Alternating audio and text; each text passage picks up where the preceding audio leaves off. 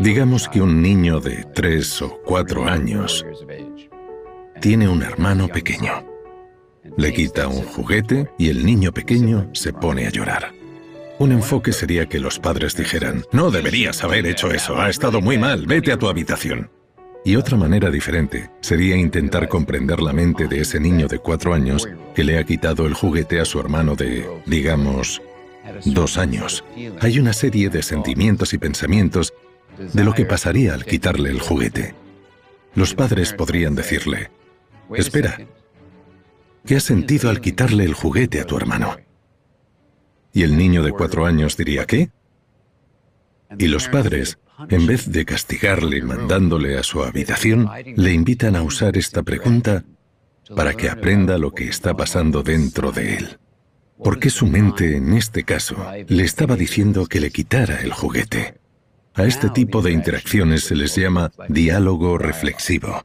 Los padres miran al niño y el niño de cuatro años les mira a ellos y les dice, quería el juguete. Y la madre le contesta, sé que querías el juguete, pero ¿qué sentimiento te ha llevado a querer el juguete? Y finalmente, se descubre que tenía celos, porque los padres le prestaban más atención al niño de dos años. Por eso le quiere quitar lo que no tiene. Entonces él aprende a decir, me sentía muy mal porque tú y papá le estáis prestando más atención a Joey que a mí. Entonces los padres saben que el niño necesitaba más atención y que sentía que le faltaba algo. El niño llora. Los padres le abrazan.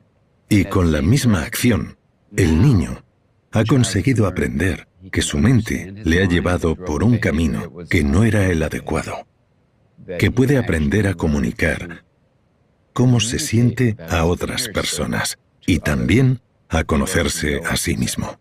Lo tercero que aprende es que sus padres son una fuente de conocimiento y un refugio de conexión, en vez de solo una fuente de castigos.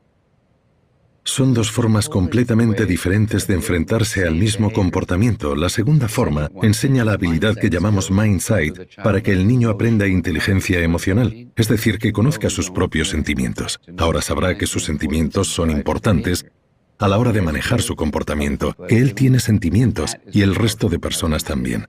Eso es la inteligencia emocional. La inteligencia social aparece cuando el niño se da cuenta de que su comportamiento tiene un impacto en otras personas y necesita entender que sus acciones tienen importancia. En eso consiste enseñar habilidades de Mindsight, que repito, son la base de la inteligencia emocional y social. Por otra parte, el castigo a corto plazo puede limitar el comportamiento. Lo que el niño aprende es, nunca debo quitarle el juguete delante de mis padres, pero lo haré en secreto. Entonces, cuando crezca y tenga ocho años en vez de cuatro, o cuando tenga quince años, el niño será un adolescente que si tiene estas habilidades se comportará de una manera muy diferente que aquel niño que solo actúa en base a sus sentimientos y que ni siquiera es consciente de ello. Es una manera diferente de dar a todos los niños esa brújula interior que necesitan para moverse por el mundo y que será una herramienta fundamental que les guíe a través de un mundo muy complejo, mucho más allá de la familia y de su clase. Los padres y los profesores tienen dos funciones básicas. Somos un refugio para los niños y también su lanzadera. Como adultos, tenemos que darnos cuenta de que el refugio es enseñar a los niños y adolescentes las habilidades de Mindsight, a observarse a uno mismo. Eso les permitirá estar tranquilos y a salvo.